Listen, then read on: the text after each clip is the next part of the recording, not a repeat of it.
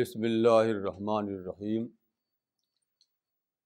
وصلی اللہ علی النبی الکریم ربش رحلی صدری ویسر لی عمری وحل القتم السانی یفقہ قولی آج کا ٹاپک ایک سفر کے بارے میں ہے اس کا ٹائٹل ہے journey to a Mediterranean island journey to a Mediterranean island میری مراد ہے سائپرس سے، جس کو عربک میں قبرص کہتے ہیں۔ یہ جزیرہ ہے میڈیٹیرین میں۔ ترکی کے پاس یورپ کا یعنی یورپ کے کانٹیننٹ کا ایک جزیرہ۔ تو وہاں پر ایک انٹرنیشنل کانفرنس ہوئی۔ آرگنائزر تھے کمیونٹی آف سینٹ ایجیڈیو۔ جو ویٹیکن کے سرپرستی میں قائم ہوئی ہے روم میں۔ تو جب ان کا انویٹیشن ملا اس میں لکھا تھا کہ کانفرنس ہوگی لار ناکا میں۔ L A R N A C A اس وقت میں لار ناکا کا بالکل اس سے بے خبر تھا۔ میں جانتا نہیں تھا کہ لال ناکا کہاں ہے، کیا ہے۔ یہ نام میرے لیے بالکل ان نون تھا۔ تو میں اپنے آپ کو بائی نیچر بہت زیادہ ہیلپ لیس سمجھتا ہوں۔ ہیلپ لیسنیس میرے نیچر میں انٹربوون ہے۔ تو ایک ایسی جگہ جانا جو میٹیرین میں ہے، اس کا نام بھی مجھے نہیں پتہ نئی جگہ۔ تو میں I was reluctant to accept this invitation. بالکل میرے دل میں یہ تھا کہ میں یہ نہیں جانا ہے۔ پتہ نہیں کیا وہاں ہوگا، کیا نہیں ہوگا، کچھ جنگل ہے کہ کیا ہے۔ بالکل ایٹ دا جو کہتے ہیں ایٹ دا الیونتھ آور۔ کچھ ایسا ہوا کہ مجھے کنفرم کرنا پڑا۔ اور پھر ہم تین آدمی وہاں گئے۔ میں تھا، مولانا زکبان ندوی تھے۔ مسر رجت الملہوترا۔ تو آخر میں جس چیز نے مجھے جانے پر تیار کیا، وہ تھا ایک روایت جو حدیث میں آئی ہے۔ وہ میں بتاؤں گا آپ کو ڈیٹیل میں انشاءاللہ۔ کہ ایک صحابی خاتون سفر کریں گی۔ اس جزیرے تک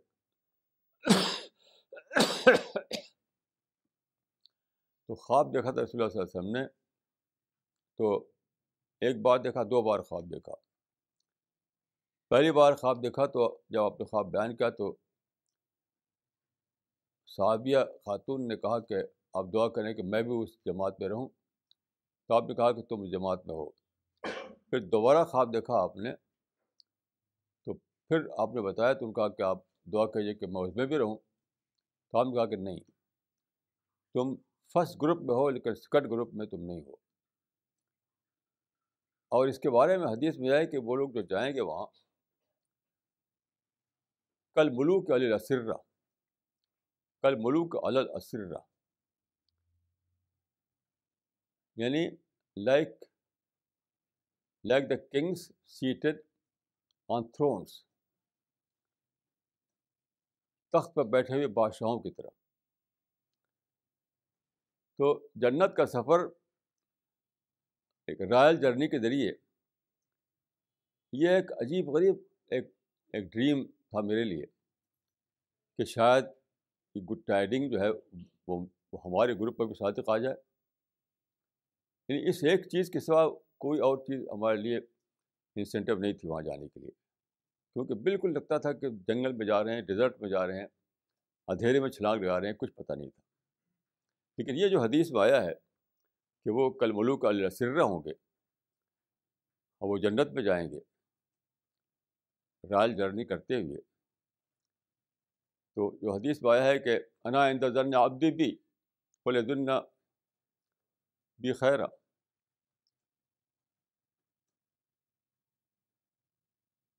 ایک اور روایت میں ہے کہ انا عند ابدی بھی، فلی النبی ماشا تو میں سوچا کہ شاید میں اللہ سے گمان کروں، وہ گمان پورا بھی ہو جائے۔ اس طرح سے میں وہاں سفر کی راضی ہوا۔ جو دونوں صاحبان میرے ساتھ گئے تھے، آپ ان سے پوچھ سکتے ہیں کہ یہ ہمارے جو سفر تھا، سچ مچ ہی وہ رائل سب جرنی بن گیا۔ یہاں سے وہاں تک جانا، وہاں سے لوٹنا، بالکل ایک اتنا رائل سفر تھا، یہ کبھی میں نے اس سے پہلے ایسا کوئی سفر نہیں کیا تھا۔ بہت ہی انوکھا سفر تھا یہ۔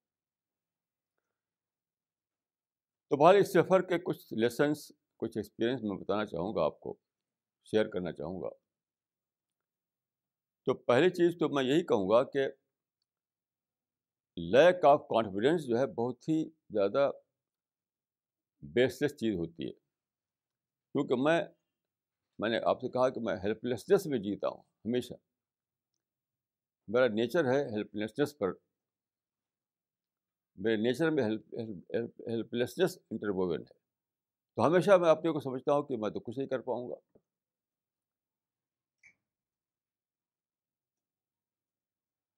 لیکن کیا کوئی لیک آف کانفیڈینس میرے اندر بہت زیادہ ہے؟ بلکہ کانفیڈینس تو ہے ہی نہیں میرے اندر۔ لیکن پھر مجھے حد وسیع کا وہ یاد آتا ہے کہ ایک شخص نے ان کی بات سنی اور وہ متاثر ہوا۔ اس نے کہا کہ میں بھی چاہتا ہوں کہ کروں وہ کام جس کی طرح آپ بلاتے ہیں لوگوں کو۔ لیکن میں کیسے کروں گا؟ میرے پاس تو کچھ ہے نہیں۔ میں تو ایک سورس لیس آدمی ہوں۔ فصیح نے کہا کہ کتنا میری کتنا زبردست ایک ہی شبد میں، ایک ہی سینٹینس میں کتنی زبردست بات ہے۔ انہوں نے کہا کہ انسان سے نہیں ہو سکتا بڑے خدا سے ہو سکتا ہے۔ Man can not do but God can یہ ہے فارمولا اس بات کا کہ آپ کے اندر کانفیڈینس کیسے آئے۔ تو میں کہہ سکتا ہوں کہ دنیا میں شاید میں وہ انسان ہوں کہ جس کے اندر کانفیڈینس بالکل ہی نہیں ہے۔ لیک آف کانفیڈینس میرے اندر یعنی ایکسٹریمسٹ سینس جو ہے اس کا اس حد تک میرے اندر لیک آف کانفیڈینس ہے۔ لیکن حضرت مسیح کا جملہ جو ہے ہمیشہ مجھے یاد آتا ہے۔ Man can not do but God can کہ مجھ سے تو نہیں ہو سکتا، مگر خدا سے ہو سکتا ہے۔ اسی اسی چیز کو لے کر کے میں سفر میں روانہ ہو گیا۔ لیکن دلی ایئرپورٹ سے لے کر سائپرس تک اور سائپرس سے واپسی دلی تک اتنا زبردست ہمارے یہاں سفر تھا کہ سچ مچ لگتا تھا کہ ایک رائل سفر ہی ہے۔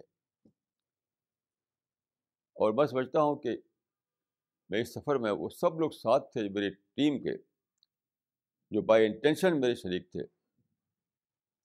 ہماری ٹیم میں بہت سے لوگ ہیں، وہ سب میں جانتا ہوں کہ وہ دعا کر رہے تھے کہ سفر کامیاب ہو۔ ان کی دعا نے ان کو ہمارے ساتھ شامل کر دیا۔ میں سمجھتا ہوں کہ صرف میں تین آدمی نہیں، بلکہ ہمارا پورا گروپ اس میں شریک تھا۔ اور ہم سب کے لیے خدا نے وہی لکھ دیا جو جس کی بشارت حدیث میں آئی ہے انشاءاللہ۔ تو پہلا جو مجھے سبق ملا وہ یہی تھا کہ lack lack of confidence is nothing دیکھیے، ہوتا یہ کہ آدمی اپنے اوپر، اپنے آپ کو دیکھتا ہے تو اپنے آپ کو پتہ ہے کہ میرے پاس تو کچھ بھی کچھ بھی نہیں ہے۔ کہ جیسے ہی آپ خدا کو دیکھنے لگیں، لگتا ہے خدا کے پاس تو سب کچھ ہے۔ God is everything I am nothing but God is everything تو زندگی میں میں سمجھتا ہوں کہ سب سے بڑا جو سورس آف کنوکشن ہے سورس آف کانفیڈینس ہے، وہ یہ یقین ہے کہ خدا میرے ساتھ ہے۔ اور قرآن مجید میں ہے کہ وہ اردو کو بنیا سے لایا تصب جو آدمی خدا پر بھروسہ کرے، تو ایسی ایسی شکلوں سے اس پر خدا کی مدد آتی ہے۔ جس کو اس نے پہلے سوچا بھی نہیں تھا۔ وہ اس سفر میں ہمارے ساتھ ہوا۔ کہ ذرا بھی ہم کو اپنے بارے میں کانفیڈنٹ نہیں تھا کہ ہم سفر میں کامیابی کے ساتھ جا سکتے ہیں اور آ سکتے ہیں۔ اور ایسا ہوا کہ قدم قدم پر ہیلپ قدم قدم پر مدد، اور بہت ہی رائل انداز میں میں اکثر جب جاتا ہوں کہیں تو میں سوچتا ہوں کہ جہاز اترے گا، وہاں کوئی آگے پیچھے نہیں ہوگا، کہاں جاؤں گا میں؟ کہاں جاؤں گا؟ کس کے پاس جاؤں گا؟ اکثر میرے دماغ میں یہ رہتا ہے۔ اس بار جب جہاز نے لینڈ کیا وہاں، تو دو آدمی پہلے سے وہاں کھڑے ہوئے تھے۔ جہاں جہاز نے لینڈ کیا تھا، وہاں پہ کھڑے ہوئے تھے۔ اور پھر ہم ان کے ساتھ ہو گئے۔ انہیں سارا کام انہوں نے کیا، ہمیں تو لاؤنج میں بٹھا دیا انہوں نے۔ یہ پورے سفر میں ہوا۔ تو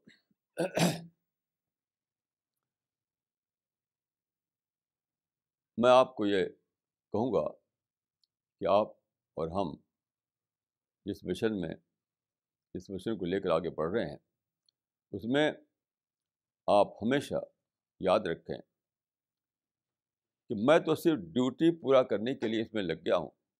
باقی جو کچھ ہو رہا ہے وہ تو خدا کی طرف سے ہونا ہے۔ وہ خدا کرے گا۔ اور انشاءاللہ جب بھی آدمی خدا پر بھروسہ کرتا ہے تو خدا اس کے بھروسے کو پورا کرتا ہے۔ اس میں کوئی شک نہیں۔ تو ایک بات یہ تھی۔ دوسری بات جو میں کہنا چاہوں گا یہ کہ جب میں سائپرس پہنچا تو میں سمجھتا تھا کہ وہاں کوئی نہ انڈین ہوگا، نہ کوئی پاکستانی ہوگا، نہ کوئی مسلمان ہوگا۔ ایسی مائنڈ میں تھا بس۔ ایک مسجد میں ہم نے نماز پڑھی، بہت بڑی مسجد تھی وہ۔ شاید وہاں کی سب سے بڑی مسجد۔ بہت سے پاکستانی لڑکے وہاں نوجوان لوگ موجود تھے۔ معلوم ہوا کہ وہاں تقریباً ایک لاکھ پاکستانی ہیں سائپرس میں۔ ایسی انڈین ہیں۔ ایسی افریقن ہیں، بہت سے وہاں بھرے بھی ہیں سب۔ یہ they are Muslims in diaspora میں سمجھتا ہوں کہ سب سے بڑا ہسٹری میں یعنی میننگ فل ڈائسپورا تھا صحابہ کا۔ اب جانتے ہیں کہ رسول اللہ صلی اللہ علیہ وسلم نے حضرت الوداع کے خطبے نے کہا تھا کہ تم لوگ پھیل جاؤ دنیا میں اور میرے میسج کو پھیلاؤ۔ ان اللہ عباس علی کافت الناس فادو تو وہیں سے آدمی روانہ ہو گیا۔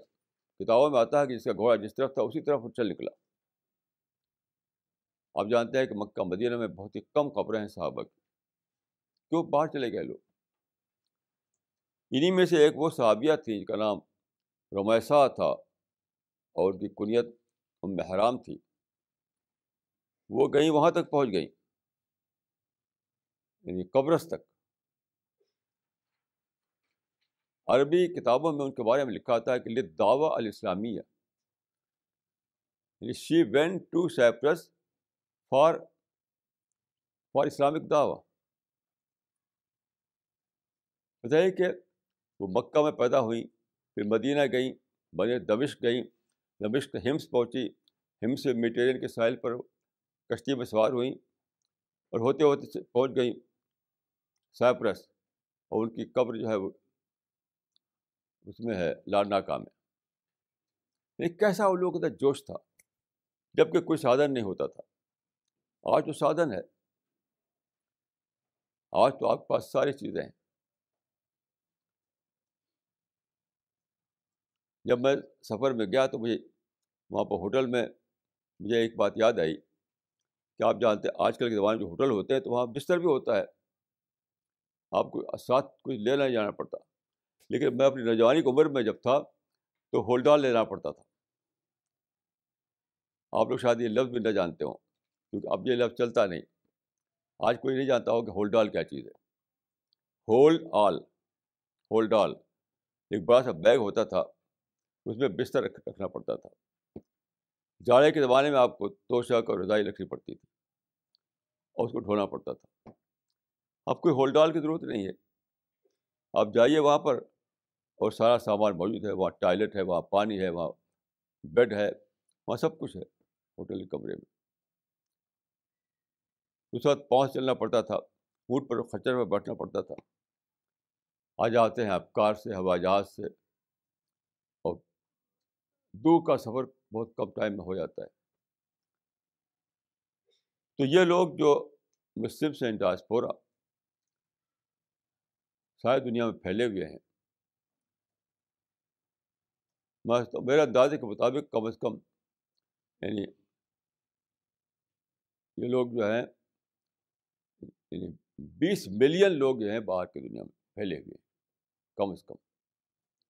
سیون ملین تو صرف امریکہ میں ہے۔ تو صحابہ جو گئے تھے، کس لیے گئے تھے؟ وہ گئے تھے دعو ورک کے لیے۔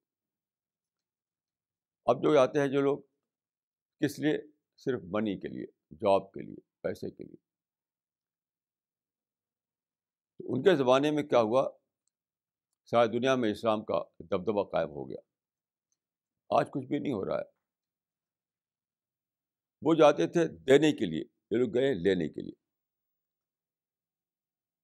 Great difference between giver and taker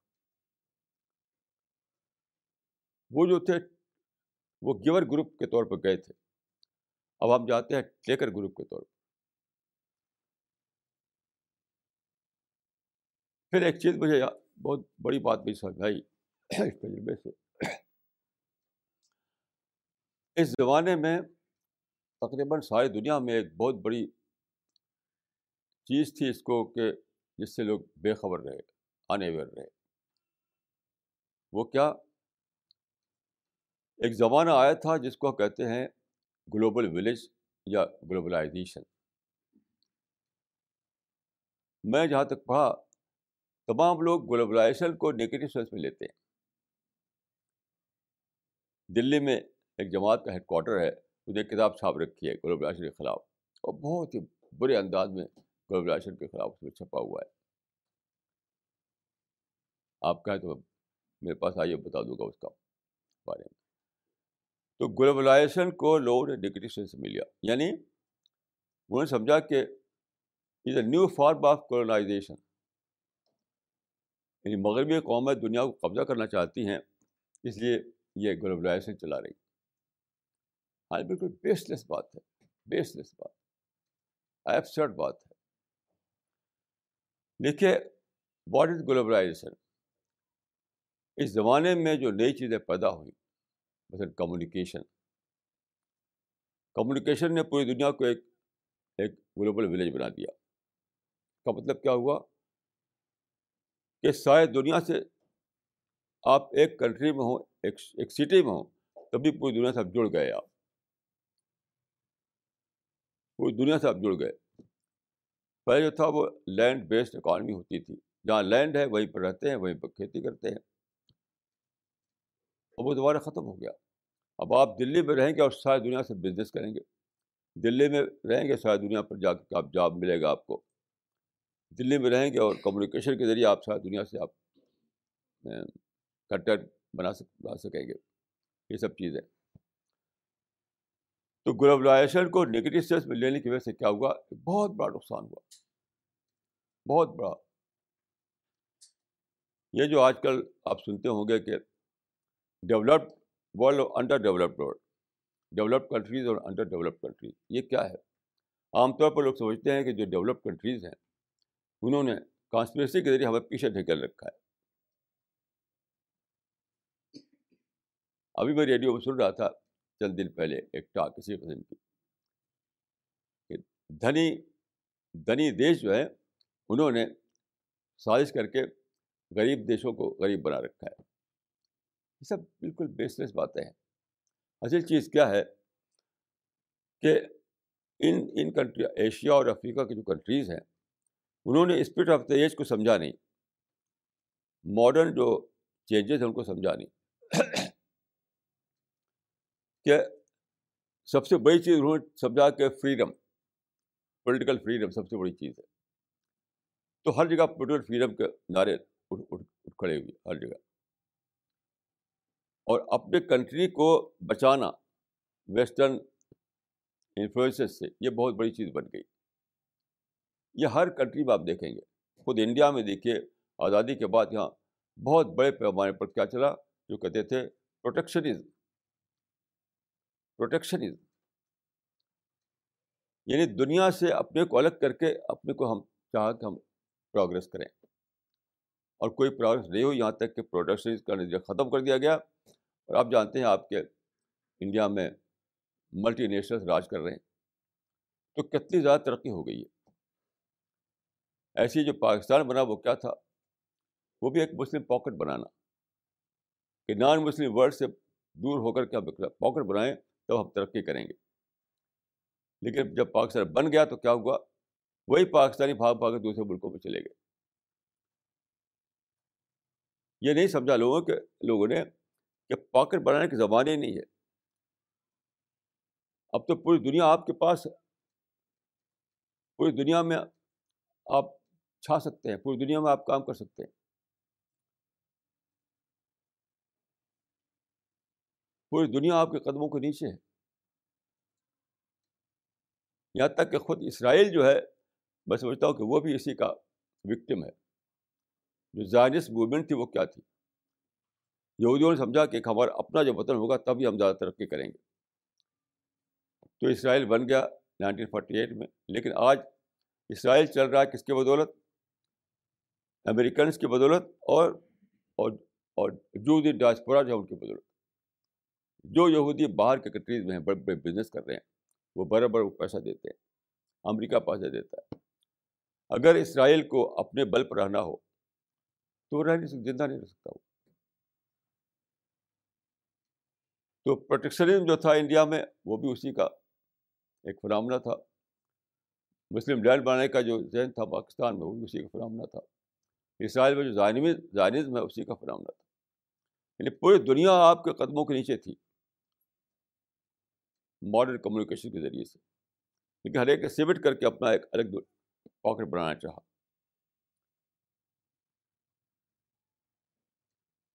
یہ ایک بہت بڑا اس زمانے میں ایک بہت بڑا انٹلیکچوئل بیکورڈنس تھا جو لوگوں پر چھایا رہا۔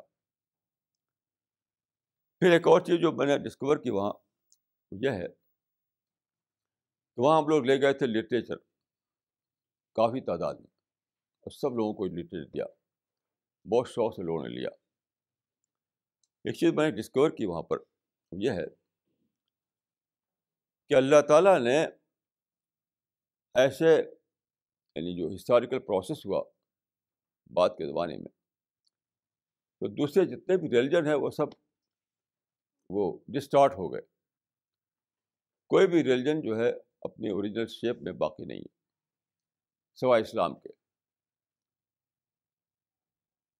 Islam is only religion in its original form like a preserved religion اس کے معنی کیا ہوئی ہے؟ اس کے معنی یہ ہوئی کہ آئیڈیالوجی آف ریلیجن اگر کہیں مل سکتی ہے آپ کو صحیح بانوں میں، تو وہ صرف اسلام میں ملے گی، صرف قرآن میں ملے گی۔ جو قرآن میں آیا ہے کہ لیو ہر الدین کلی یا لیک الدین کلو اللہ اس کا مطلب یہی ہے یعنی وہ آئیڈیالوجیکل سینس میں ہے۔ وہ پولیٹیکل سینس میں نہیں ہے۔ لوگ اس کو لیتے ہیں کہ ساری دنیا میں اسلام کی حکومت وہ بالکل بیس لیس بات ہے۔ اسلام کی آئیڈیالوجیکل مناپلی اس کا مطلب ہے کہ آئیڈیالوجک آئیڈیالوجی کے لیول پر کوئی اور اسٹینڈ نہ کر سکے سوائے اسلام کے۔ یہ مطلب ہے اس کا۔ اور وہ ایسا ہوا۔ اسی لیے آپ دیکھیے، وہاں میں ایک بات میری سمجھ میں آئی۔ کیوں ایسا ہے کہ سارے مذہبوں میں لوگ بات کرتے ہیں سوشل ورک کی؟ ہر مذہب میں social work social work social work. اس کا وجہ کیا ہے؟ آئیڈیالوجی کے لیول پر وہ ان کا مائنڈ بول رہا ہوتا ہے کہ ہم اسٹینڈ نہیں کر سکتے۔ آئیڈیالوجی کے لیول پر وہ اپنے آپ کو سمجھتے ہیں کہ ہم تو ہم تو بہت پیچھے ہیں۔ تو انہوں نے سوشل لیول پر اپنا ایک ایک جگہ بنانے کی کوشش کرتے ہیں وہ آئیڈیالوجی کے لیول پر جو ان کو بیس نہیں مل رہی ہے، سائنٹیفک دور میں، ایج آف ریزن میں، کوئی بھی مذہب اسلام کی سوا ایسا نہیں جو ایج آف ریزن میں اسٹینڈ کر سکے۔ یہ اس زمانے میں آدمی چاہتا ہے کہ سائنٹیفک سائنٹیفک آرگومنٹ چاہتا ہے وہ، ریزن ریزن بیسڈ آئیڈیالوجی چاہتا ہے۔ وہ کہیں ہے نہیں۔ تو انہوں نے ایک اور لیول پر اپنے لیے تلاش کر لیا ہے، وہ سوشل ورک بہت ہی بڑے پیمانے پر سوشل ورک ساری دنیا میں ہو رہا ہے۔ اور مسلمان جو ہے، خود اتنے بے خبر ہیں کہ وہ خود بھی اسی میں دوڑنا چاہتے ہیں۔ جگہ جگہ مسلمانوں میں بھی سوشل ورک کو بہت امپورٹنس دی جاتی ہے کیوں انہیں خبر نہیں کہ اسلام جو ہے اس کو آئیڈیالوجیکل سینس میں مناپلی مل چکی ہے اس زمانے میں۔ یہ سائنٹیفک کرائٹیرین پر صرف اسلامی پورا اترتا ہے۔ ریزن کے کرائٹیرین پر صرف اسلامی پورا اترتا ہے۔ ہسٹوریکل کرائٹیرین پر صرف اسلامی پورا اترتا ہے۔ یہ مسلمانوں کو خبر ہی نہیں۔ یہ خبر نہیں مسلمانوں کو۔ تو وہ خود بھی سوشل ورک کی طرف دوڑ رہے ہیں۔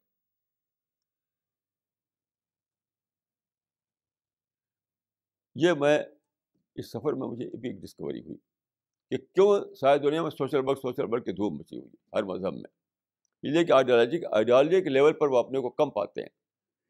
سائنس کے مقابلے میں ریزن کے مقابلے میں۔ سمجھتے ہیں کہ ہم اسٹینڈ نہیں کر رہے ہیں۔ لیکن مسلمان جو کہ اسٹینڈ کر سکتے تھے، وہ بھی اپنی بےخبری میں وہ بھی اسی طرح دوڑ رہے ہیں۔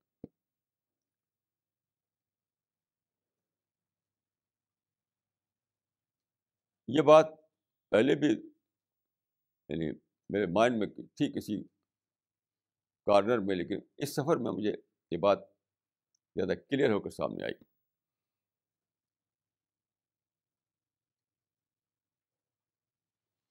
اس طرح سے دیکھیے، اب میں اس کے بارے میں عرض کروں گا جو جو ایسے محرد تھا وہاں جانے کا، وہ وہاں جو ایک ٹوم ہے، مقبرہ ہے اس کے بارے میں۔ جو کانفرنس ہوئی تھی تو اسی شہر میں ہوئی تھی جہاں لال ناکہ میں، جہاں پر اس خاتون کی قبر ہے۔ تو بہت بڑی کانفرنس تھی۔ بہت بڑی کانفرنس یعنی انٹرنیشنل کانفرنس تھی۔ اس میں ہمارے ساتھیوں نے خوب لوگوں کو لٹریچر دیا۔ قرآن کے ترجمہ بھی دیا لٹریچر بھی دیا۔ بہت شوق سے ایک ایک نے لیا۔ صرف ایک سنگل ایکسیپشن تھا کہ ایک شخص تھا، وہ وہ پتہ نہیں کس طرح کا آدمی تھا وہ۔ اس نے کتابیں نہیں لیں، بہت ہی نگیٹیو رسپانس اس کی طرف ملا ہم لوگوں کو۔ ایک ہی سنگل آدمی تھا، لبنان سے آیا ہوا تھا وہ۔ وہ کرسچن تھا وہ۔ باقی سارے لوگ سارے لوگ سارے لوگ ہر مذہب کے لوگ تھے کرسچن بھی تھے اور سب ریلیجن کے لوگ تھے۔ بہت شوق سے لیا انہوں نے۔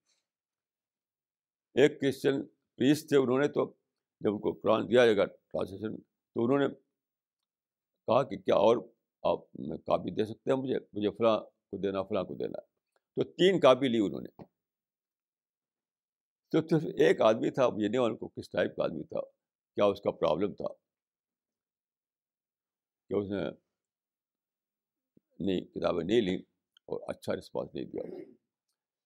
باقی لوگوں میں اپنی دھوم بن گئی سمجھیے ہمارے کتاب ہے، ہمارے بروشر، ہمارے پمفلٹ اور ٹرانسلیشن۔ ایک ایک آدمی کو دیا گیا ہے، ایک طالب پولیس تھا وہ۔ وہ قرآن کا ٹرانسلیٹ پڑھ چکا تھا پہلے۔ تو اس نے کچھ دیکھا تو کہا، یہ تو سمجھ میں آ رہا ہے۔ اب تک جو پڑھا تھا ہم نے تو سمجھ میں نہیں آتا تھا۔ یعنی انوکھی بات اس نے کہی۔ کہ اب تک جو ہم نے پڑھا ٹرانسلیشن تو سمجھتے تھے قرآن میں کنفیوژن ہے، کچھ سمجھ میں آنے والی بات نہیں ہے اس میں۔ اس کو پڑھتے اسے کہا کہ تو سمجھ میں آ رہا ہے۔ تو بڑے انوکھے تجربے ہوئے وہاں تو دیکھیے، میں آپ کو وہ روایت بتانا چاہتا ہوں، جو ساری کہانی کا اصل ہے۔ یہ مدینہ کا واقعہ ہے، رسول اللہ صلی اللہ علیہ وسلم کا۔ مدینہ کا۔ یعنی رسول اللہ صلی اللہ علیہ وسلم کا وہ دور جو کہ اس کو ہم بدنی دور کہتے ہیں یعنی ہجرت کر کے آپ مکہ سے مدینہ گئے، تو وہاں ایک خاتون تھی، ان کا نام تھا رمیسا رے، میم، یہ سعود الف، حمزہ رمیسا ان کا کنیت تھی ان کی ام حرام رمیسا ام حرام بنت بلحان، یہ خ... یہ مدینہ میں رہتی تھی تو رسول اللہ صلی اللہ علیہ وسلم کی وہ جو آپ کی جو دایا تھی یعنی حلیمہ سعدیہ جو کہا جاتا تھا۔ حلیمہ سعدیہ کی وہ بہن تھی۔ اس لحاظ سے حلیمہ سعدیہ آپ کی رضائی ماں تھی اور یہ بھی آپ آپ کی رضائی ماں جب بن گئی تھی۔ اس رشتے سے آپ ان کے یہاں کبھی کبھی جاتے تھے۔ تو ایک دن آپ گئے ان کے یہاں یعنی ام حرام کے یہاں جو غالباً ثابت، کس کی بیوی تھی وہ؟ عبادہ بن ثابت انصاری کی بیوی تھی وہ۔ عبادہ بن ثابت الانصاری۔ تو وہاں انہوں نے کچھ کچھ کھانے پینے کی چیز دیا کھجور وغیرہ ہوگی کچھ۔ تو وہاں آپ سو گئے، نیند آ گئی آپ کو، ان کے گھر پر۔ جب آپ اٹھے تو آپ مسکرا رہے تھے۔ رسول اللہ صلی اللہ علیہ وسلم مسکرا رہے تھے۔ تو محرام نے پوچھا کہ، اے خدا کے رسول، آپ کیوں مسکرا رہے ہیں؟ تو آپ نے فرمایا کہ، مجھے ایک گروپ دکھایا گیا۔ ایک گروپ دکھایا گیا جنت کا گروپ۔ وہ سمندر کا سفر کر رہا ہے۔ سمندر کا سفر کر کے وہ ایک جزیرے میں پہنچ رہا ہے۔ اور ان کے بارے میں کہا، آپ نے فرمایا کہ کل ملوک الاسر بادشاہوں کی طرح تختوں پر۔ Like like kings on throne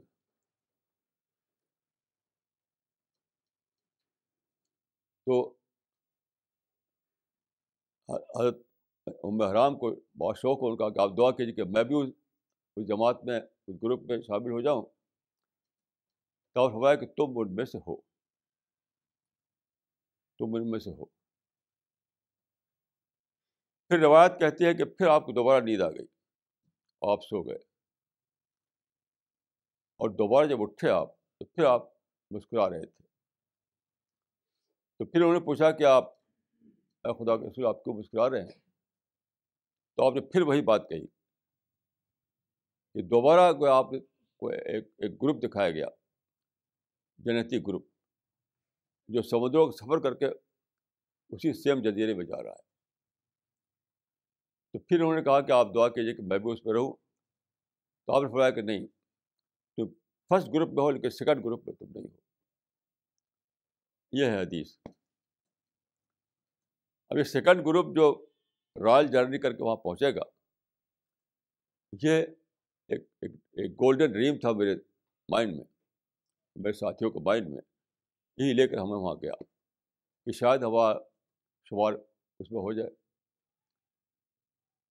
تو ذاتی طور پر میں کہہ سکتا ہوں کہ مجھے یقین ہے کہ میں اور میرے ساتھی اور میری ٹیم اسی سیکنڈ گروپ کا مصداق ہے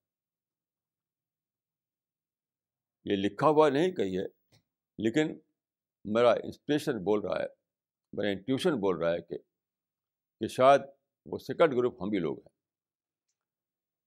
تو وہاں جب ہم ایسا ہوا کہ جب ہمارا جہاز وہاں پہنچا، اس کے اوپر یعنی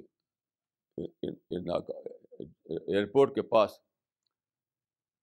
تو وہ بلڈنگ بالکل ایئرپورٹ کے پاس ہے۔ یعنی پانچ منٹ کا واکنگ ڈسٹینس ہے اس کا۔ تو ابھی ہم لوگ جہاز میں ہی تھے کہ وہ دکھائی پڑ گیا۔ پھر جب اتر کر کے ہم جب کار سے جا رہے تھے ہوٹل کی طرف، تب بھی وہ دکھائی دے رہا تھا وہ۔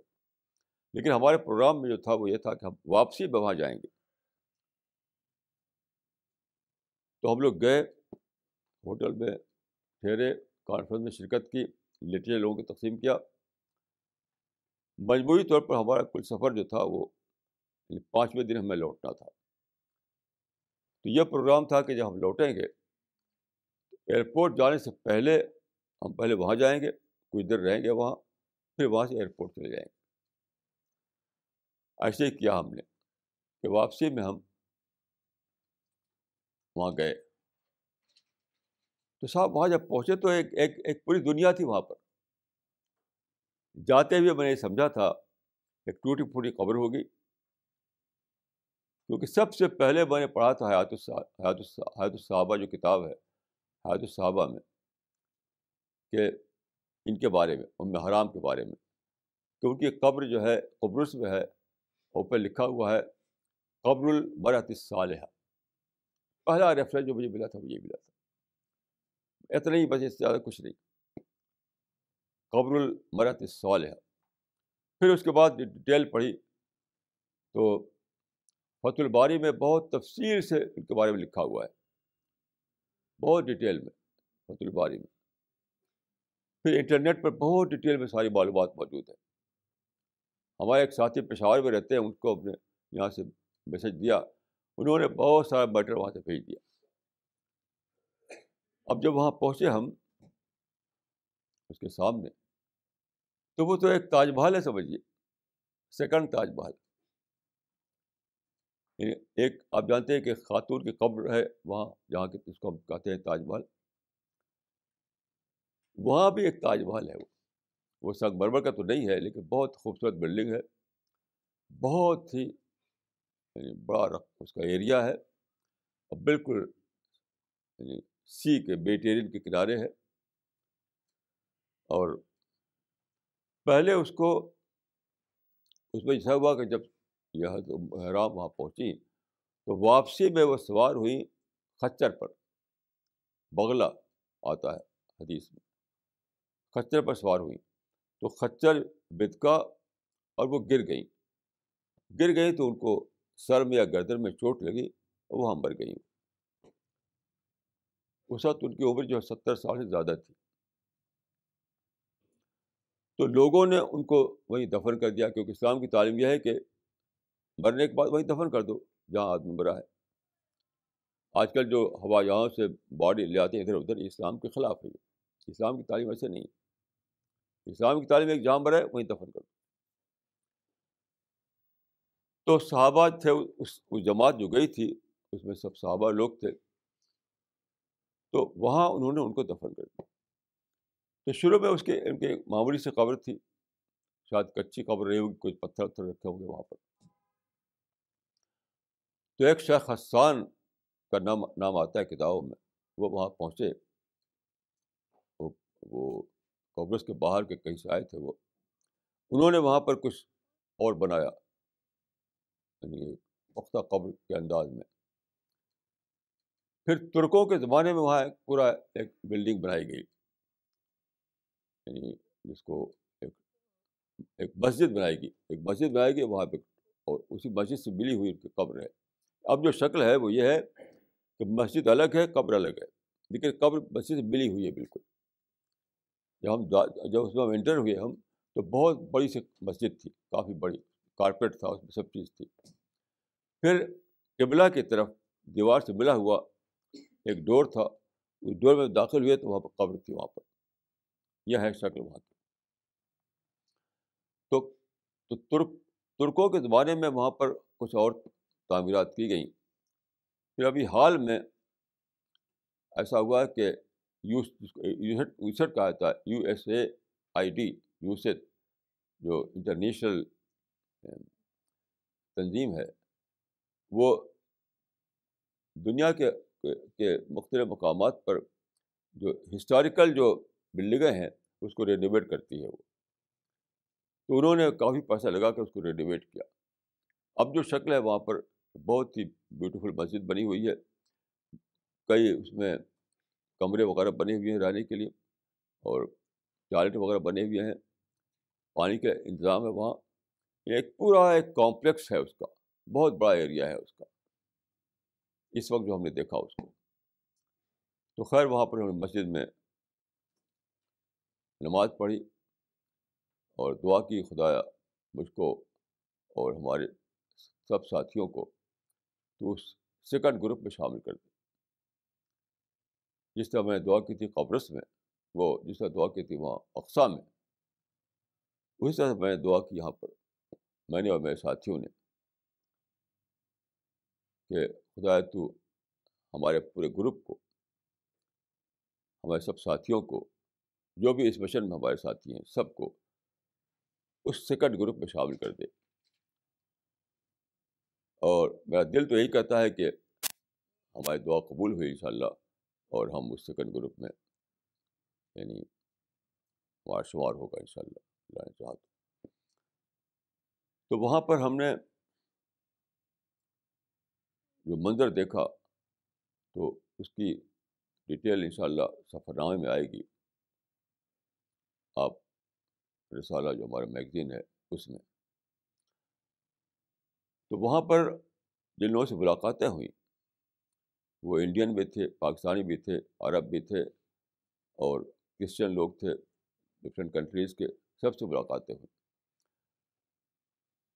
اور بہت ہی انوکھی بات یہ تھی کہ قبرص کے بارے میں جب ہم نے پڑھا، تو معلوم ہوا کہ وہاں ریلیجس پرسیکوشن بہت ہوتا تھا۔ یہودی عیسائی کو مارتے تھے، عیسائی یہودی کو مارتے تھے۔ تو پہلے جو وہاں کا جو ماحول تھا، وہ ریلیجس پرسیکوشن کا ماحول تھا۔ کوئی مذہب وہاں پر اپنی تبلیغ کرنے کا موقع نہیں پاتا تھا، اس سے پہلے۔ آپ پڑھ سکتے ہیں اس کو کتابوں میں۔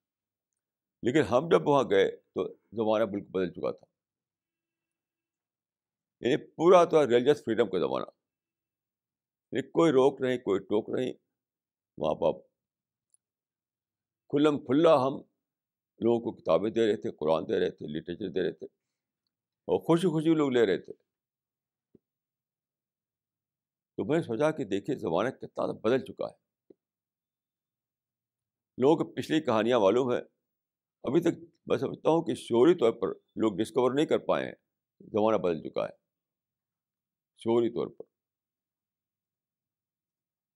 یعنی میں خود سمجھتا تھا کہ وہاں روک ٹوک ہوگی۔ کیونکہ کانفرنس کر رہے ہیں کرسچن لوگ اور دوسرے دوسرے مذہب کے لوگ وہاں ہوں گے، تو کہیں کہ آپ یہ کہاں لائے ہیں، کتابیں کہاں لائیں یہاں پر آپ ہمارے کانفرنس میں آئے ہیں کہ اپنی کتابیں بانٹنے کے لیے آئے ہیں؟ لیکن ایسا کچھ بھی وہاں نہیں ہوا۔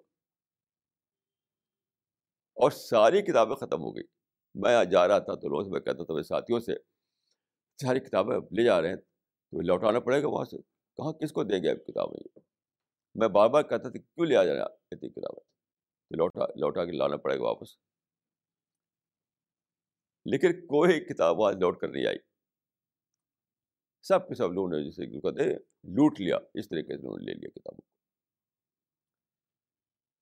تو کیا کہ وہی مقام، اور صرف سائپرس کی بات نہیں، ساری دنیا میں پہلے ریلیجس پرسیکیوشن کا زمانہ تھا۔ ہر جگہ۔ یعنی ایک مذہب والا جو وہاں ڈومنیٹ کر رہا ہو، دوسرے مذہب والے کو وہ اجازت نہیں دیتا تھا کہ وہاں پر وہ اپنی تبلیغ کرے یا وہاں پر کچھ کام کرے اپنے مذہب کے حوالے سے۔ آج وہاں پوری فریڈم ہے۔ پوری فریڈم کوئی کسی کو روکنے والا نہیں۔ ہر جگہ ہم نے کتابیں اور قرآن بھی ترجمے رکھوائے، جو ادارے تھے، جو جو مختلف قسم کے جو بھی موقع ملا وہاں رکھوائے لوگوں کو دیا کوئی روک ٹوک نہیں تو یہ کتنا بڑا شکر کی بات ہے کہ وہ دنیا جہاں اس سے پہلے ریلیجس پرسیکوشن ہوا کرتا تھا اس دنیا میں خدا نے ہر طرف ریلیجس فریڈم کا ماحول پیدا کر دیا ہے اور بلا روک ٹوک آپ اسلام کا پیغام پہنچا سکتے ہیں کیسی انوکھی بات ہے یہ کیسی انوکھی بات ہے لیکن لوگ صرف اتنے جانتے ہیں کہ وہاں پر یعنی بہت سے مسلمان وہاں پر ہیں، لیکن وہ اتنے جانتے ہیں کہ وہاں پر فلاں جاب مل سکتا ہے، فلاں ایجوکیشن مل سکتی ہے، یہی جانتے ہیں اور کچھ نہیں جانتے۔ بس ایک مسلم نوجوان ملا، وہ وہاں پر ہوٹل مینجمنٹ کا کورس کر رہا تھا۔ دوسرے کنٹری سے آیا وہ مسلم نوجوان، اس لیے ہوٹل مینجمنٹ کا کورس کرنے کے لیے، کیونکہ وہاں کر لے گا تو پھر اس کے کوئی ہوٹل میں کوئی جاب مل جائے گا وہ آسانی سے۔ دعوت کا کوئی کانسیپٹ ہی نہیں۔ دعوت کے اپرچونیٹیز کو اویل کریں، اس کا کوئی کانسیپٹ ہی نہیں ہو کیسے انوکھی بات ہے؟ وہ وہ جگہ جہاں پہ ایک صحابیہ کا اتنا بڑا ایک نشان قائم ہے، وہ قبر جو ہے صحابیہ کی، جس کو وہاں کہا جاتا ہے، وہ حالہ سلطان اس کا نام ہے۔ حالہ سلطان حالہ سلطان ٹکے۔ ٹکے غالباً تکیہ کا وہ ہے۔ Turkish form. ترکش میں ٹکے کا، ٹی، ڈبل کے، اے۔ جو ہماری ہماری زبان میں تکیہ کہتے ہیں جس کو۔ تکیہ کا مطلب درگاہ۔ تو حالہ سلطان اس کا نام ہے۔ دیکھیے یہ میں عرض کروں حالہ جو ہے ترکش لینگویج میں خے ہے بن جاتا ہے۔ یہ خالدہ ادیب ہانم۔ خالدہ ادیب ہانم ایک لیڈر تھی ترکی کی جو آئی تھی آزادی سے پہلے انڈیا میں۔ جامعہ میں ان کا ان کا لیکچر ہوا تھا۔ تو ان کا لیکچر چھپا تھا اس زمانے میں۔ کہ ترکی میں مشرق و مغرب کی کشمکش تو ان کا نام تھا خالدہ ادیب ہانم خانم جو تھا وہ اصل خانم تھا۔ تو یہ جو وہاں پر ہے یعنی سالہ سلطان، تو سالہ مطلب خالہ۔ سالہ مطلب خالہ۔ یعنی یہ؟ حالہ حالہ کا مطلب خالہ یعنی خے جو ہے بدل کے ہے بن گیا۔ تو رومیسا جو تھیں وہ رسول اللہ کی خالہ تھی رضائی ماں کی بہن۔ تو سلطان سے مراد میں سمجھا کہ سلطان الانبیاء۔ سلطان الانبیاء کی خالہ۔ یعنی سلطان الانبیاء کی خالہ۔ کیونکہ وہ یعنی رسول اللہ کی رضائی ماں تھیں، حلیمہ ان کی بہن تھیں محرام تو رسول اللہ کی خالہ ہوئیں اس لحاظ سے اس کا نام رکھا انہوں نے حالہ سلطان۔ اس کو کہتے ہیں۔ اور سارے اس میں مشہور ہے وہ جگہ۔ بہت ویل نون ہے وہ جگہ۔ وہاں پر۔ سب لوگ اس کو جانتے ہیں۔ بالکل ویل نون ہے۔ صرف وہاں پر ایک کمی میں نے محسوس کی کہ اتنی بڑی جگہ وہ ہے، لیکن وہاں کوئی کام نہیں ہو رہا ہے۔ مثلا کوئی وہاں مدرسہ ہوتا، وہاں کوئی دعوتی ادارہ ہوتا وہاں کوئی کوئی اس قسم کی انجمن وہاں ہوتی، اس کا مرکز وہاں ہوتا۔ اتنا قریب ہے ایئرپورٹ سے وہ کہ بالکل پیدل کے ریچ میں ہے وہ۔ ادھر شہر ہے، ادھر ایئرپورٹ ہے۔ تو وہاں پر ایک بہت بڑا، میرے خاص سے دعوت سینٹر بن سکتا ہے۔ لیکن پتہ نہیں کیوں ابھی تک ایسا وہاں ہوا نہیں جبکہ وہاں پر کافی مسلمان رہتے ہیں۔ وہاں کے اپنے بھی اور باہر کے بھی۔ ترکوں نے کیا کیا ہے کہ وہاں پر near about forty percent area ابھی بھی ترکوں کے پاس ہے۔ کوبرس کا یعنی سائپرس کا۔ سائپرس اس وقت دو میں بٹا ہوا ہے۔ یعنی یعنی مور اور لیس سکسٹی پرسینٹ ایک طرف فورٹی پرسینٹ ایک طرف۔ تو سکسٹی پرسینٹ جو ہے وہ کرسچن ڈومنیٹ کرتے ہیں وہاں پر۔ ان کا رول وہاں پر ہے۔ سکسٹی پرسینٹ فورٹی پرسینٹ جو ایریا ہے اس میں ترک رول کرتے ہیں۔ ان کا جھنڈا ہم لوگوں نے دیکھا تھا، جھنڈا لہرا رہا ہے ان کا۔ لیکن جھنڈا تو لہرایا انہوں نے خوب، لیکن وہاں دعوتی کام نہیں کیا۔ نہ پہلے کیا، نہ اب کر رہے ہیں۔ کوئی دعوتی کام نہیں کیا انہوں نے۔ اسلام اپنے آپ پھیلا وہاں پر، لیکن ترکوں نے کوئی دعوتی کام وہاں پر نہیں کیا۔ اور ترکوں کا مسلمان تو انڈیا کے پوچھتے ہیں ترکوں کو، لیکن آپ عربوں میں جائیے تو عربوں میں ان کا کوئی اچھا امیج نہیں ہے ترکوں کی، جہاں وہ حکومت کرتے رہے بہت دنوں تک۔ آپ صرف ایک کتاب پڑھ لیجیے ان کی کتاب جو ہے، تاریخ الحضارت عربیہ تاریخ الحضارت عربیہ کرد علی شامی۔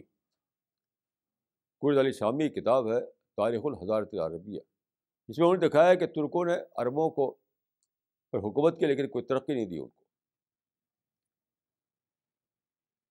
سیم ہیپن ٹو سائپرس کہ وہاں جھنڈا تو گاڑے ہوئے ہیں لیکن ترقی کا کوئی کام نہیں۔ ابھی بھی آپ دیکھیے تو جو کرسچن پارٹ ہے سائپرس کا، وہاں ڈیولپمنٹ ہے۔ جو ٹرکش پارٹ ہے، وہاں ڈیولپمنٹ نہیں۔ تو اسی کا ایک بہت چھوٹا سا نمونہ یہ ہے کہ سالہ سلطان جو ہے، وہ جو سینٹر اتنا بڑا ہے، کوئی اس کو استعمال نہیں۔ حالانکہ زبردست دعویٰ سینٹر بن سکتا ہے وہ۔ اتنی اچھی تعمیرات وہاں پر اتنا اچھا اتنا کافی زمین ان کے پاس ہے۔ یعنی بنا بنایا سینٹر ہے وہ، بنا بنایا۔ کچھ کرنا نہیں، سوائے کہ آدمی وہاں بیٹھ جائے اور کام شروع کر دے۔ تو بہرحال ہم لوگ ان شاء اللہ کوشش کر رہے ہیں، کچھ وہاں جو نوجوان ملے تھے ہم کو، ان کو راغب کریں کہ اس کا ایک دعوتی استعمال وہ شروع کریں۔ وہاں پر کوئی ایسا ایک قائم کریں اور وہاں پر یعنی بہت کافی وہاں ٹورسٹ آتے ہیں اور بزنس کے لیے آتے ہیں ایجوکیشن کے لیے آتے ہیں تو ان کے درمیان دعوت کیا جا سکے۔ تو کچھ نوجوان ہمارے کنٹیکٹ میں وہ آئے، ان سے انشاءاللہ ہمیں امید ہے کہ وہ اس کام کو انجام دیں گے۔ اب میں آپ لوگوں کو یہ کہنا چاہوں گا کہ جو ابھی میں نے کہا کہ خدا نے اپنے دین کو یعنی اسلام کو، ایک لمبے ہسٹوریکل پروسیس کے بعد اس پوزیشن میں پہنچایا ہے کہ ساری ریزن سارا سائنٹیفک آرگومنٹ اس کے فیور میں ہے اس وقت۔ تو گیا کہ اسلام ان اپوز وکٹری کی پوزیشن میں آئیڈیالوجیکل فیلڈ میں۔ لیکن لیکن مسلمان کیا کر رہے ہیں کہ دوسرے دوسرے فیلڈ میں پولیٹیکل فیلڈ میں سوشل ورک کی فیلڈ میں، کس فیلڈ میں، کس فیلڈ میں جا کر کے وہ کوششیں کر رہے ہیں اپنی۔ دعویٰ کے فیلڈ میں کچھ بھی نہیں ہو رہا ہے۔ تو آئیڈیالوجیکل فیلڈ میں جو اپرچونیٹی ہمارے لیے کھلی ہے، اس کو کوئی اویل کرنے والا نہیں تو میں آپ لوگوں کو کہوں گا کہ آپ اس میں، اس میدان میں زیادہ زیادہ آگے بڑھیں۔ کل میرے پاس ٹائپس آف انڈیا کے ایک صاحب آئے تھے، تو میرے کام کے بارے میں ان سے بات ہوئی۔ تو میں نے کہا کہ دیکھیے، مہاتما گاندھی جو ہے، انڈیپینڈنس پہلے بہت ہی سکسیزفل لیڈر تھے، انڈیپینڈنس کے بعد فیل ہو گئے وہ۔ کچھ نہیں کر پائے وہ فرسٹ میں مرے وہ۔ ان کہا کہ اب میری کون سنے گا؟ کیوں؟ انہوں نے پارٹیشن سے پہلے جو کام کیا، وہ برٹش امپائر کو ٹارگیٹ کیا تھا انہوں نے۔ برٹش یعنی کوئٹ انڈیا۔ تو کوئٹ انڈیا پر انہوں نے لوگوں کو موبلائز کیا۔ اور بہت بڑی بھیڑ کا اکٹھا ہو گئی۔ تو اس کی طاقت سے انگریزوں کو جہاں چھوڑنا پڑا۔ لیکن یعنی پوسٹ انڈیپینڈنس انڈیا میں جو کام کرنا تھا، اس کے لیے ٹیم چاہیے تھی، ٹیم۔ ٹیم تھی نہیں ان کے پاس۔ گاندھی کے پاس کوئی ٹیم نہیں تھی۔ گاندھی تو عوام کو موبلائز کرتے رہے۔ بس سڑکوں پر بڑی بڑی بھیڑ اکٹھا ہو جائے، جلسوں بڑی بڑی بھیڑ اکٹھا ہو جائے۔ اور اس اس اس بھیڑ کو انہوں نے ایک ایک طاقت کے طور پر استعمال کیا برٹش، برٹشرز کے خلاف اس میں وہ کامیاب ہوئے۔ لیکن بعد کا زمانہ جو تھا، یہاں تو کوئی ایسا نہیں تھا کوئی جس کے سے اب ٹکرائے ٹکراؤ کی پالیسی جو چلائی تھی گاندھی نے، وہ آزادی سے پہلے کام کر سکتی تھی۔ اب تو ٹکراؤ کسے کریں گے؟ اپنے لوگوں سے ٹکراؤ کریں گے آپ۔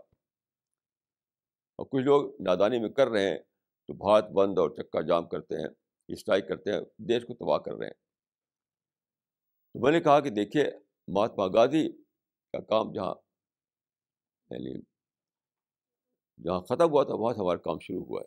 یعنی ہم ٹیم بنا رہے ہیں، ٹیم۔ جو فیبر سوسائٹی کا میں نے حوالہ دیا، جیسے انگلینڈ میں کیا تھا انہوں نے فیبر سوسائٹی نے، پھر ٹیم بنائی انہوں نے۔ پھر ٹیم نے آگے بڑھ کر کام کیا۔ تو یہ دو فیز میں کام ہوا ان کا۔ تو ہم، یہ جو یہاں پر ہم کرتے ہیں، یہاں پر، اور اس طرح کی دوسری ایکٹیویٹیز جو ہماری ہیں، تو ایک ٹیم بنانے کے لیے آپ لوگ وہ ٹیم ہے تو ہمارا پہلا نشانہ یہ ہے کہ ایک ٹیم بن جائے۔ اگلا کام جو ہے وہ ایک ٹیم انجام دے گی۔ جیسا کہ فیبر سوسائٹی نے کیا انگلینڈ میں۔ تو آپ کو کانشیسلی جاننا چاہیے کہ آپ کا مشن کیا ہے، آپ کا رول کیا ہے، آپ کو اس دنیا میں کرنا کیا ہے۔ کانشیسلی جاننا چاہیے کانشیسلی اس وقت ہماری ساری جو فیسس ہے، ہمارا زور جو ہمارا ہے، وہ ہے ٹیم بنانے پر۔ جب تک ہم اس میں یعنی جتنا ہم اس میں کامیاب ہوں گے یعنی ٹیم بنانے میں، اتنا ہی ہم اگلے مرحلے میں کامیابی حاصل کر سکیں گے۔ یہ رسول اللہ صلی اللہ علیہ وسلم کا طریقہ یہی تھا۔ رسول اللہ نے پہلے ٹیم بنائی۔ پھر اس ٹیم نے، اسی ٹیم کو ہم صحابہ کہتے ہیں۔ صحابہ نام اسی ٹیم کا۔ اس ٹیم نے پھر آپ کے میسج کو ساری دنیا میں پھیلایا۔ اب تو آپ جانتے ہیں کہ ہم انٹرنیٹ کا زمانہ ہے کمیونیکیشن کا زمانہ ہے، پرنٹنگ پریس کا زمانہ ہے۔ اب تو بہت آسانی ہو چکی ہے۔ بہت آسانی ہو چکی ہے۔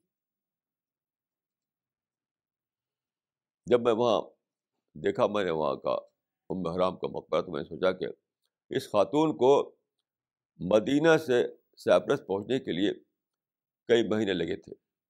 کئی مہینے کے بعد وہ پہنچی تھی وہاں پر۔ ہم تو چند گھنٹوں میں پہنچ گئے۔ چند گھنٹوں میں۔ تو کتنا زیادہ یعنی دنیا بدل چکی ہے۔ کتنا زیادہ بدل چکی ہے۔ تو جو کام پہلے لوگوں نے کیا تھا، بہت زیادہ مشقت کے ساتھ، وہ آپ کو کرنا ہے آسانیوں کے ساتھ۔ یہی جو قرآن دین جو آیت ہے، ربنا بلا تحمل علینا اسرن کما حمل تو الدین من قبل یہ دعا میں کو ایک بشارت ہے کہ امت کے بعد کے گروہ کو جو کام کرنا ہے، وہ بہت آسانیوں میں کر سکیں گے۔ جبکہ پچھلے لوگوں نے بہت ہی مشکلوں، مشکلات کے مرحلے سے گزر کے کام کر پائے تھے وہ۔ تو پھر بھی اگر ہم نہ کریں اس کے باوجود تو ہم کتنے بڑے محروم ہیں۔ خدا کی نظر میں ہمارا ہمارا کیا مقام ہوگا۔ تو میں یہی کہوں گا کہ آپ اس زمانے کو جانیے، اپنے آپ کو جانیے، اس مشن کو جانیے۔ آج کے جو اسکوپ ہیں نئے، ان کو جانیے۔ ان کو بھرپور طور پر اویل کیجیے۔ بھرپور طور پر اویل کیجیے۔ اس لیے اپنے آپ کو پریپیئر کیجیے۔ اب جو اللہ کے فضل سے ہمارا قرآن کا ٹرانسلیٹ تیار ہو گیا انگریزی میں، وہ ایک ہمارے لیے ایک بہت بڑا ہتھیار ہے۔ جو بھی پڑھتا ہے، وہ کہتا ہے کہ بھائی تو بہت کچھ سمجھ میں آتا ہے قرآن۔ اب تک تو جو قرآن ہم پڑھتے تھے، سمجھ میں نہیں آتا تھا۔ میں تو ٹرانسلیشن انگلش کے ٹرانسلیٹ بہت سارے چھپے ہیں۔ مور دین اے ڈزن بٹ سب میں کنفیوژن ہے۔ کسی میں کلیئرٹی نہیں ہے کلیئرٹی دیکھیے قرآن جو عربک قرآن ہے، اس میں کلیئرٹی پار ایکسلا ہے۔ قرآن جو عربک قرآن ہے، اس میں کلیئرٹی پار ایکسلا ہے۔ لیکن جو ٹرانسلیشن کیا گئے ہیں انگلش زبان میں، اس میں کلیئرٹی نہیں۔ تو آدمی پڑھتا سمجھ نہیں پاتا، بھرپور طور پر۔ کیونکہ اللہ کے فضل سے جو ٹرانسلیشن ہمارا چھپا ہے۔ پورا پورا کلیئرٹی اس کے اندر ہے۔ پڑھتے جائیے اور سمجھتے جائیے۔ اس کو پھیلائیے۔ شاید دنیا میں اس کو پھیلا دی میں تو سمجھتا ہوں کہ جو حدیث میں آیا ہے کہ ورڈ آف گاڈ گھر گھر گھر پہنچ جائے گا۔ ایک زمانہ آئے گا کہ جب ورڈ آف گاڈ گھر گھر پہنچ جائے گا۔ وہ یہی ہے۔ یہ تو ورڈ آف گاڈ ہے۔ لوگوں کی انڈرسٹینڈیبل لینگویج میں پوری کلیئرٹی کے ساتھ تیار ہو گیا ہے ایک اس کا ورژن اس کو پہنچا، گھر پہنچا دیجیے انٹرنیٹ کے ذریعے سے اور دوسرے جو ذریعے ہیں، ان کے ذریعے سے پہنچا دیجیے اور وہ کریڈٹ آپ کو ملے گا جو کریڈٹ ان لوگوں کے لیے لکھا ہوا ہے، جو ورڈ آف گاڈ کو ہر گھر میں پہنچا دے۔ کیسا عجیب انوکھا یہ ہے۔ ایک کریڈٹ ملنے والا تھا ہسٹری میں کہ ورڈ آف گاڈ کو کچھ لوگ ہوں گے جو گھر گھر پہنچا دے۔ تو اب زمانہ آپ کو ساتھ دے رہا ہے۔ اور اسی مشن کو کے لیے اٹھیے اور ورڈ آف گاڈ کو ایک گھر میں پہنچا دیجیے۔ اللہ تعالیٰ آپ کو مددگار ہو۔ اقول قولی حاضہ واسطر اللہ علیہ ولکم